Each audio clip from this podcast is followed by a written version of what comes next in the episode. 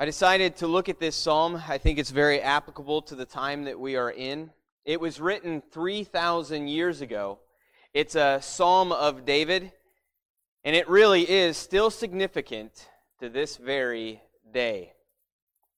I chose this psalm today because it reminds us of who is in control of all things. It reminds us that no matter the circumstance, God is at work in this world. That God's plan of restoration, of restoring this fallen earth, it's, it's going forth and nothing will stop it. I also chose this because God is the one that brings nations up and brings nations down. I also chose this sermon because I believe we need a reminder that we as the church are in the midst of a battle. We are in the midst of a fight. We are in the midst of nations that are raging against God and His anointed King. I chose this because as Christians, we need to remind ourselves often that there is no neutrality in this world. You are either in Christ, a friend of Christ, a child of the kingdom of God, or you are apart from Christ, an enemy of Christ, as the Scripture says, a member of the kingdom of darkness. You're in one camp or the other. And this psalm, it really shows us that. In this psalm, we will see that those who are in the darkness, they, they rage against God and His anointed King. They are at a constant state of rebellion against Him. But even with that, God, His, His plan, it never ceases. His, His action is never thwarted. And even in their rebellion, God, He still offers grace to the heathen nations. He offers grace to the rebel. He offers peace to those who are at war with Him. That's what we will see in this psalm here today. So let's look at Psalm chapter two. As I said, this is a psalm of David. The writer, David, he's writing of a Davidic king, a future king to what he thinks to be in his line, a messianic king. The nations that we read of here, they're, they're the Gentile nations that are coming against God's anointed king. Many Jewish commentators, in writing on this psalm, ancient commentators even, saw a greater fulfillment, a messianic fulfillment. And after David had come and gone, after his sons had died, they, they, they knew that this psalm was pointing to something greater, the, the true son of David, the greater David, none other than Jesus Christ. And as we read it, we, we cannot help but see that this psalm truly is about the God-man, Jesus Christ. It is a messianic psalm that is prophetic. It's a beautiful psalm that points to the, the self-evident Scriptures written three thousand years ago, before Christ, one thousand years before Christ was even born, three thousand years ago from our date. It speaks so evidently of Jesus Christ that we cannot help but be in awe of the Word of God. And it's not just a time in the Old Testament as this, this is encapsulated there. This speaks of all time. This speaks of the here and the now. This speaks of the reality of what is happening in our world today. So the question that the psalm starts out with is, why do the nations rage? As we go seek to answer that question, ask yourself this morning, is there any doubt that the nations of the world rage against God?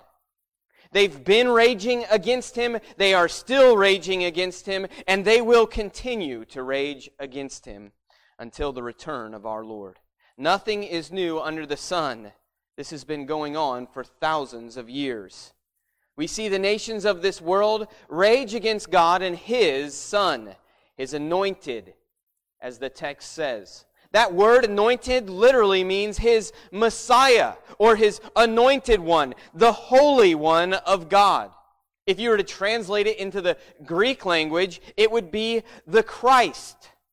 The nations are raging against God's Christ. That's what the text is telling us, against Jesus Christ, His Son. Notice in verse one, it says there that they plot in vain. The nations, they are taking counsel together, as it says in verse two. They're plotting against the Almighty Creator God, and they are united in their rebellion against Him. It's the desire of their hearts. They are in unison as they have come together against God, and they are plotting, they are conspiring to rid themselves of God and His anointed King. You might ask, why? Why are these nations raging against God? Well, this is the natural state of man apart from Christ. We know from Scripture that, that by our nature, we hate God. And this psalm is speaking of that reality, that these hearts are far from God, and the reality of their hearts is they are raging against Him. They are hating Him, and they are showing it with their actions. You know, oftentimes we have a hard time admitting that in our hearts, but apart from Jesus Christ, people, as the Scriptures say, hate God and are trying to break free from Him. They are raging against Him because they reject Him, they reject His ways, they reject His holiness, they reject His will, and by their very nature, they hate everything that God is and what He stands for. You know, oftentimes I, I talk to my children about heaven, and I tell them that heaven is going to be all about God. God is going to be the center point of heaven. And so if you don't love God, you're not going to like it in heaven, because we are going to be worshiping God, glorifying God, loving God for all of eternity. The greatest treasure, the greatest prize of all of this world is the fact that you get God in heaven for eternity. You get God in the new heavens and the new earth for eternity. This is the gift of heaven. One thing is, is if you speak to the unbeliever, they, they still desire to go to heaven. But they don't realize that all of heaven is God. And if you hate God, you're not going to want to be in heaven. And that is the truth. So the enemies of this Scripture here, they have come together against God. They're, pl- they're plotting, as the text says, it is vain, or an empty plot. It will surely fail. They set themselves against God. Nations throughout history have been raging in vain to rid themselves of God. And we see this at play all over the world that we live in right here and now. Nations trying to rid their population, rid God from their populations. You have nations like China that constantly terrorize the local churches. They arrest pastors for being faithful. They, they threaten and bully churches. They, they make churches adhere to the Communist Manifesto. They make them, they make them pledge allegiance to their communist gov- government. It's much like in the first century, cent- first century, when Caesar demanded Christians would call him Lord. In China, they arrest pastors who will not rewrite the Bible, that will not preach from the communist-approved Bible. The communist nation of China is working to rid God from their nation. They put up all kinds of regulations, and they make it almost impossible to afford a church building to gather in for Christians there in China. And recently, during the lockdown, they would arrest Christians, certain Christians, for even having online meetings as a church body. Some other nations, they, they flat out kill you if you are a Christian. Other nations will consider you a second-class citizen and even give you a tax if you are a Christian. And this very nation that we live in, we see a great number of leaders, a great number of people that are raging against God and His anointed King. They are working diligently, plotting together, and seeking and desiring however they can to remove God from every aspect of public life in America. And you know, we during this lockdown, during our nation's lockdown, we saw that time, we saw that on display in our nations. We saw Christians there, they were singled out. during that time. We saw the, the kingdom of Christ singled out. We saw ministers arrested for preaching the gospel. We saw Christians harassed by police officers on sidewalks. We saw sidewalk counselors arrested at abortion clinics, while babies were allowed to be murdered inside. Many businesses, they remained open and they were deemed essential.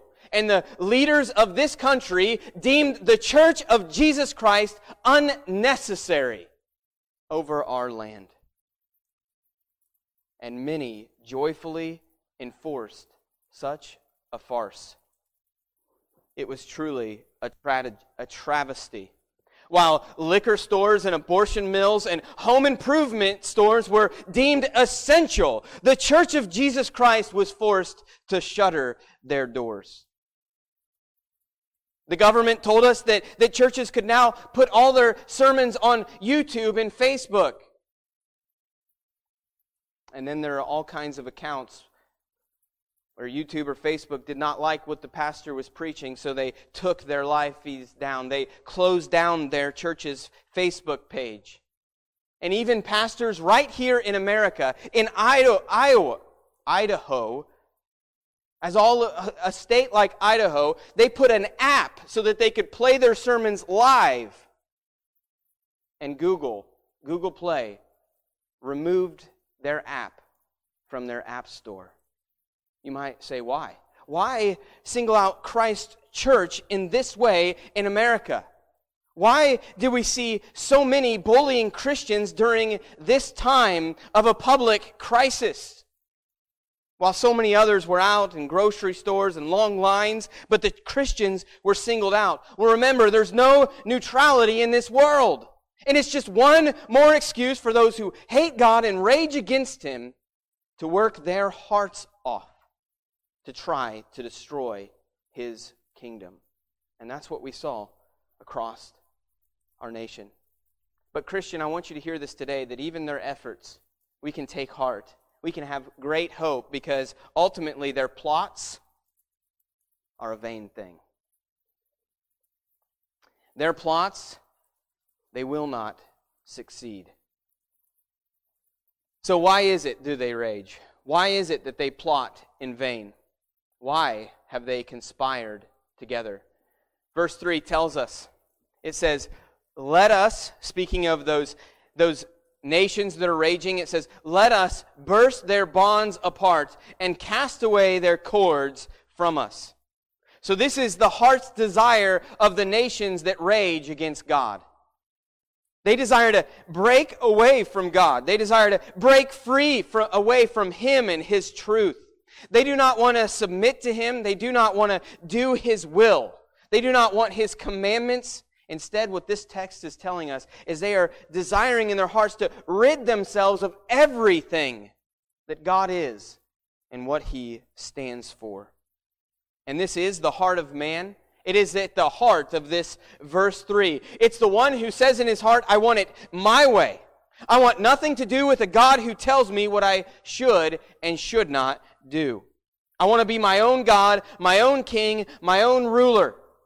And I would rather worship myself than God. This is at the heart of verse three. This is their desire to break free from God. But as the text tells us, this is a vain plot. Their desire is to be free from God so that they can love their sin, so they can revel in the darkness. They want nothing to do with the one who exposes who they truly are, who would take away what they love most in this life, their sin. And so they rebel against Him. This is the heart of the war against God.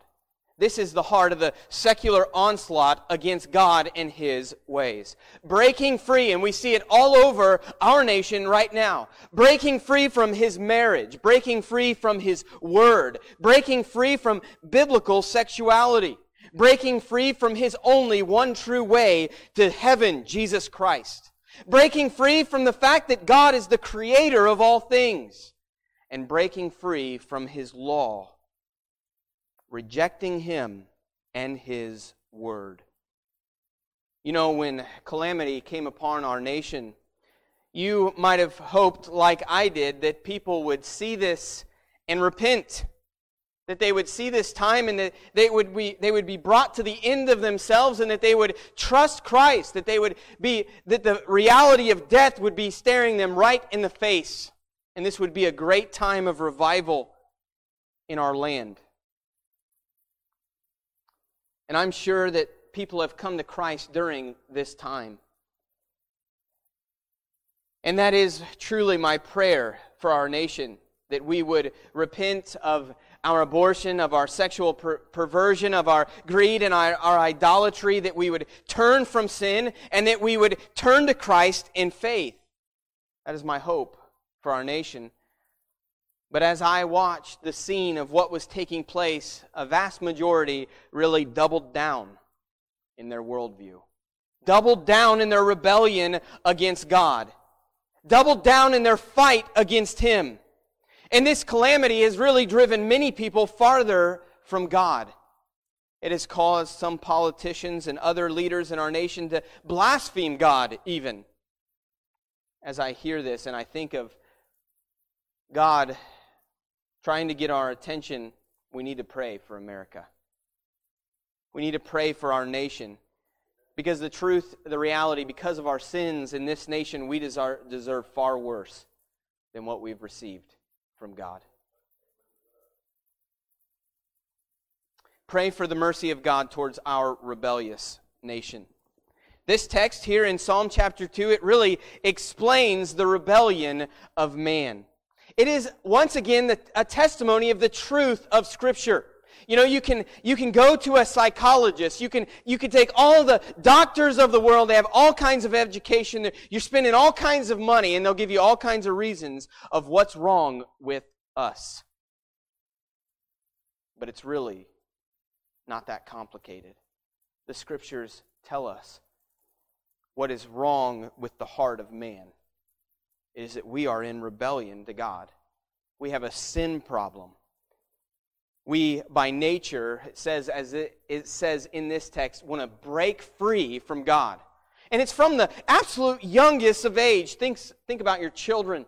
From the youngest of age, they, they despise the command. They want the opposite of the command. You're constantly, as a parent, trying to re- reel them in and get them to listen, to obey, to do what God would have them do in life. And it's a constant battle towards the nature of man. It's not complicated. Our problem is by our very nature, we want to break free from God and His anointed one. And this is true of the nations. They hate the ways of God and they desire to break free of them. So this is what the nations are doing all over our globe. They are raging against God. They are trying to break free from God. What is God's response to their plotting? He says in verse four, He sits in the heavens and laughs. That's what the text says. It says there that the Lord holds them in derision. He laughs. That's, that's what this text says. I know it can be kind of surprising to our, our watered-down interpretations of the Bible. It can be, it can be kind of surprising to our tickle-your-ear sermons type of American ears. This verse here can really can, can come as a shock to us. That God, He's He's sitting in the heavens, and as the nations are raging against Him, He laughs. I've said it before, I think it should be at one of the top of the Christian memory verses. We should remember this verse. We can't translate it away. We can't nuance it into something else. I've looked at the Hebrew. You know what it means? He laughs. It's really that simple. As we look at it, we must remember God can do nothing sinful. God is perfect and holy. He is pure and sinless. And so when He laughs, when He mocks, as you could also translate it, these nations that raging, that are raging against Him, He is pure in doing so. Really, what is God saying from this? What is He saying? He's, he's saying to us, what they're doing, this plot, this, this vain thing that the nations are doing, it is so flu- foolish, it is so absurd that God's only reaction is to laugh at the folly of it. I want you to think about it today. Think about our rebellion against our Creator. How unintelligent, how foolish are we? It's truly a striving after the wind. You, do you think that you're going to win in your rebellion against the Almighty God? The one who put life into your lungs. Think about Satan. He's, he's waging a war against God. How foolish. There is no winning against the Almighty Creator. And God, He wants us to know this from this verse. He has inspired this text here so that you and I would know that fighting against Him is a vain thing. And His only reaction can be to it is that He would laugh. Verse four goes on to say that He holds them in derision, which would literally mean He ridicules them or He scorns them, He mocks them, He scoffs at their vain plot. I want you to remember this response of God in the midst of what's going on in our nation. God's not worried about rebellion. God's not worried about the enemy. God's not worried about what's happening around us as the, the secularism rises in this nation. God's not worried about this rebellion. He's not concerned with those who come against Him. In fact, He laughs. Think if you had a ton of ants just charging you. What would you do? Just stomp them? And you stop them like that? That's kind of what it's like. Yeah, all these, these creatures are just charging against God, but it's it's nothing to Him. It's nothing to Him. He laughs. Think about it today. The nations, they're, they're working their hardest to, to break free from God, to remove God, to reject God. But what's He doing? He laughs. In their pride, they're like, we have this. He laughs. In their pride, they're like, we're going to win. We This plot, it's good. We're going to get somewhere this time. He laughs. Think about our nation. The rise of secularism, trying to remove God and replace Him with science. He laughs. Trying their absolute hardest to remove Him from every aspect of public life. He laughs. Think of China, trying their absolute best to suppress that growing church. He laughs. And what's happening there? It's spreading and they cannot stop it. His plan is going forth. The enemies of God cannot stop Him. Think about it once again from God's perspective. He has one little microscopic, microscopic virus come upon the nations, and it brings the entire world as we know it to a halt. He laughs. He is a mighty God.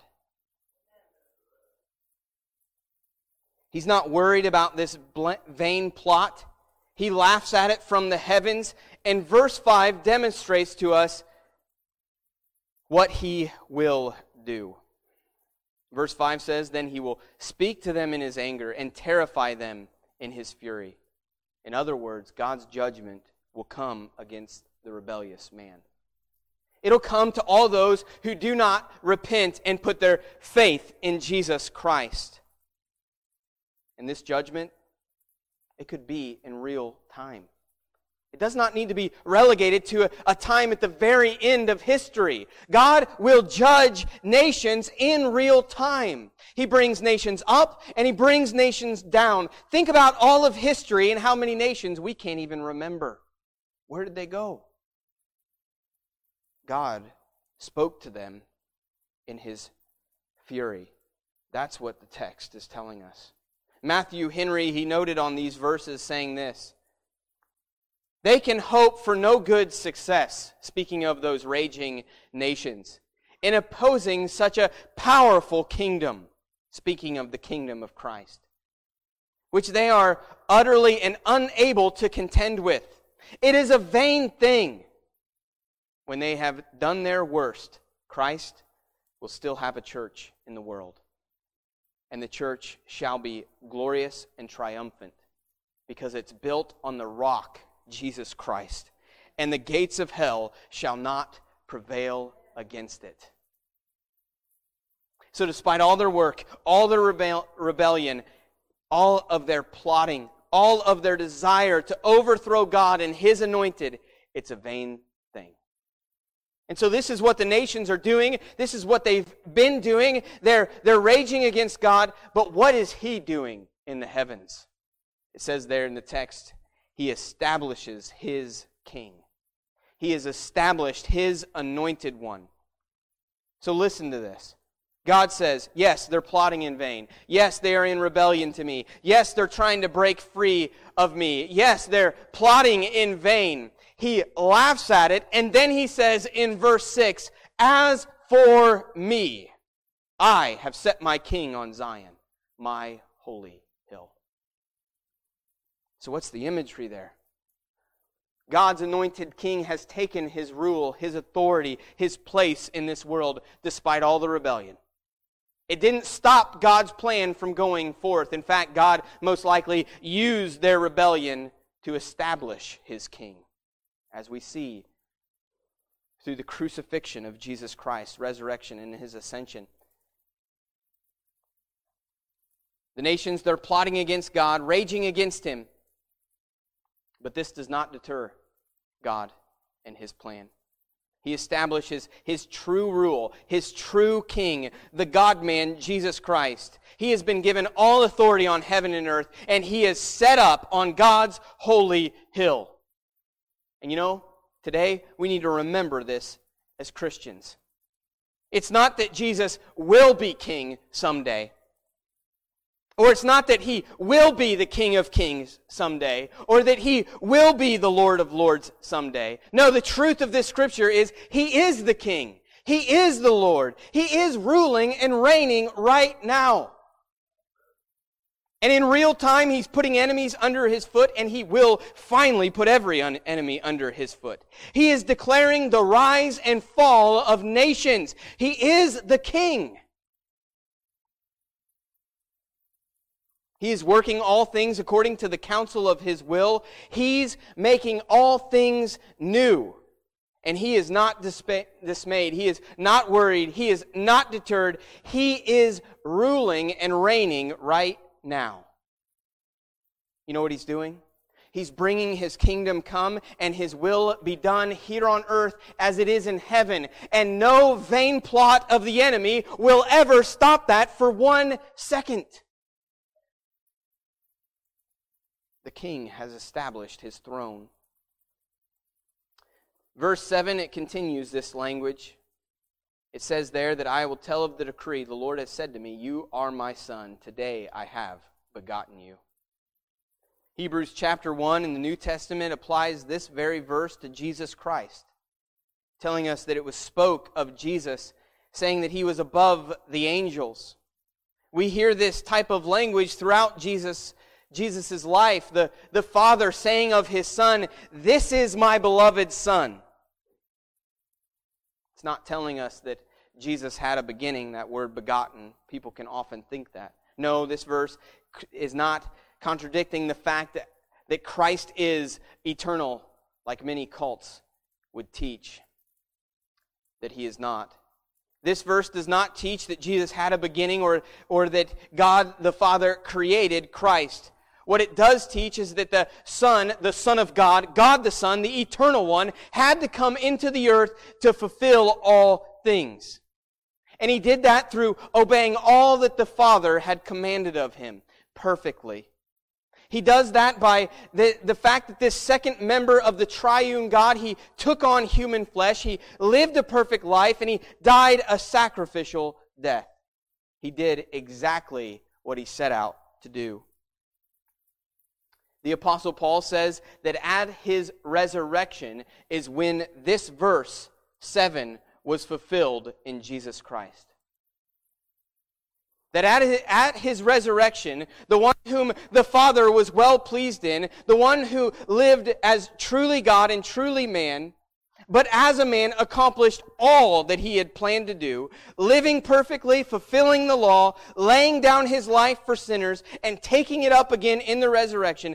At that point of his glorification, it is where he is established as the eternal Davidic son, and he is given all authority in heaven and in earth. And his rule as King of kings and Lord of lords will never end. This is past tense. This has already happened. I know we can think like, oh, the world is here and God's there and, and he's not in control and everything's horrible. But no, he's in the heavens. He's ruling and reigning right now. His plan is going forth. He's using all things according to the counsel of his will. Nothing is outside of his sovereign rule. He is the king. Paul tells us in Acts chapter thirteen, thirteen, that this verse was fulfilled by Christ at his resurrection. That Christ truly is now the preeminent one, the first fruits of our resurrection, the one who has gone before us, the foremost of all, the Son of God, the Davidic King, the ruler of all the earth, the ruler of the universe. This is Christ, our King.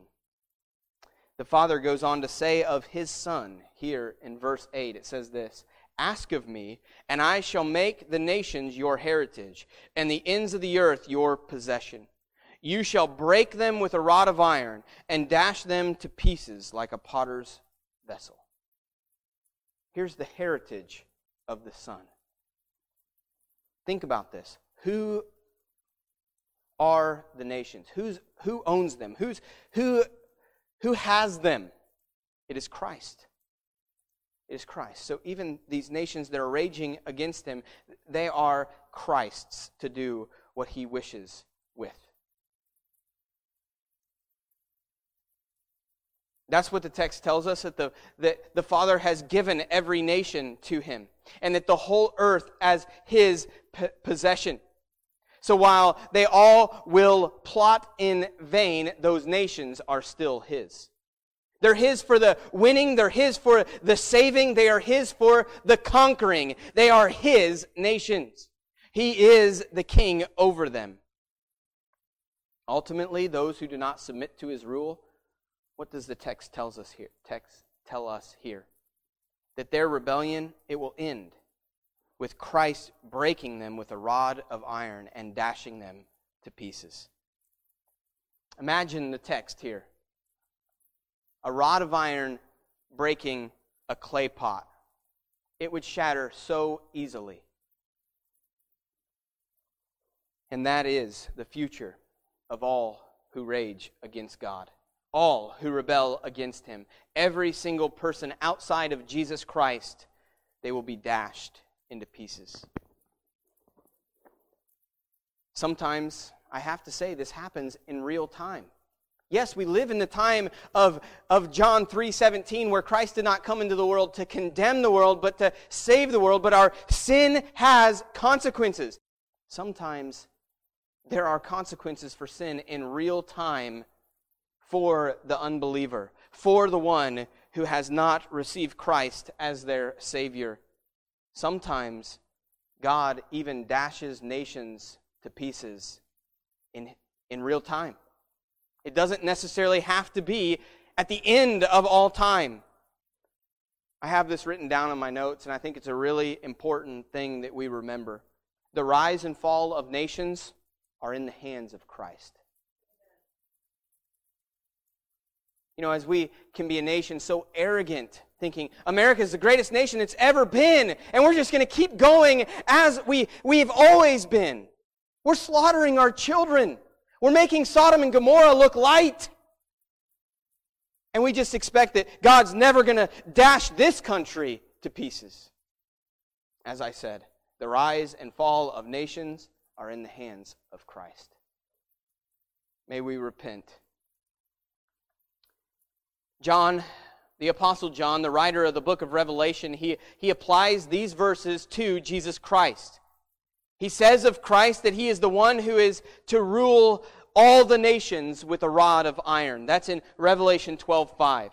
In Revelation nineteen fifteen, it says, "From his mouth comes a sharp sword, to which he will strike down the nations, and he will rule them with a rod of iron. He will tread the winepress of the fury of the wrath of God Almighty. This is the word of our Lord. We know of Christ that his, his rule will be a rule that will never end. That every enemy will eventually be under his foot, and that every knee shall bow, even these raging nations, even these who are rebelling against God. What's the scripture tell us? That every single knee will bow and confess him as Lord. Ultimately, we know from scripture that this rebellion will not end well. It will truly be a vain thing. It will be a worthless cause. And ultimately, they will submit to Christ, as every knee will bow to him. We see God's judgment that will come upon the nations through his Son, Jesus Christ. And you would think it would end there. I mean, you think about the nations, you think about how they've rebelled against God, they've cursed his name, they've blasphemed him, they've sinned against God so greatly, you think that it would end there. They've conspired against his anointed, and he has laughed at their vain plotting from the heavens. You would think that God would wipe them out right then and there. That right then and there he would pour his wrath out on them. And that this would be the end of this psalm. And that truly would be the end of this psalm if our God was all justice and no mercy. But he truly is the holy God who is both just and merciful. And so what's he do at the end of this psalm? He offers them grace. He's calling out to the nations of the world, and he offers them grace. He gives them time to repent and to believe the gospel. And we hear that call right here from Psalm chapter two, calling them to turn away from their foolish rebellion, turn away from their rejection of the Son of God, and to turn to him. Look at verse ten. It says, "Now therefore, O kings, be wise. Be warned." You know, hear the warning of this text. What was the warning? He's going to dash you to pieces. Be warned, O rulers of the earth. Verse eleven says, "Serve the Lord with fear and rejoice with trembling." This is a call to the nations to serve the true king, to repent of their rebellion, to repent of their vain plotting, to repent of their breaking free from God, to fear him and live. Verse twelve says, "Kiss the Son, lest he be angry and you perish in the way, for his wrath is quickly kindled." And it says there, "Blessed are all who take refuge in him." This is God's invitation to the raging nations.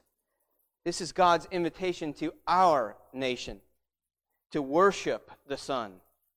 The text means to, to pay homage, to, to revere, to, to worship, to bow down, to kiss the King. Come in humble submission to Jesus Christ. This is what verse twelve is telling us. And remember, remember, there is no neutrality. I started this sermon telling you there, there's no neutrality. You're going to be in the, the kingdom of the Son, or you're going to be a part of the kingdom of darkness that's raging against God. Today you need to make sure who it is that you serve. Who's your allegiance to? Who have you bowed down to? Who have you submitted your life to? Who is your king? Who is your Lord? Know this, that all apart from Christ will be those who are dashed to pieces and perish. But all those who are in Christ, what's it say? Blessed are those who take refuge in him. Blessed are those. So that's been Psalm chapter two. A few words of application from this text. One thing I just want to say is Christ, he's still on his throne. Man, do we get anxiety, worried? We we we lose sight of the promises of God. We lose sight of what God has do is doing in this world. We get what if syndrome, or we just constantly go through what if this, what if this, what if this. This psalm is never going to cease to be true. God has set up his anointed king, and Christ is ruling and reigning right now as we speak.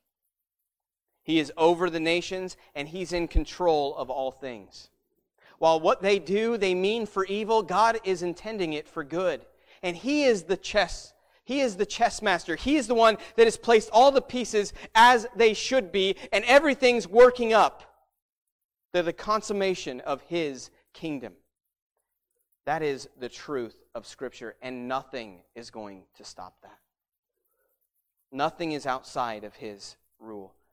As Christians, we need to find peace in this today. We need to find rest in this today. We need to find hope in this today. That we know the King. We're on his side. And so we truly are on the right side of history. To have given your allegiance to the, the one true King is to be on the right side of history. We need to remind ourselves often of this. Oftentimes we can be so afraid. We can be so so stricken with fear. We can be afraid of other people. We can be afraid of the enemy. What will they think? What will they do? Christians so often just roll over in fear. And look at how fierce the enemy is in this world. And how they're bold. I mean, what Christian, I mean, think about it. YouTube, Facebook, just pulling down Christian ministers' sermons. Shamelessly. They don't care. They're bold as lions. This is the wicked.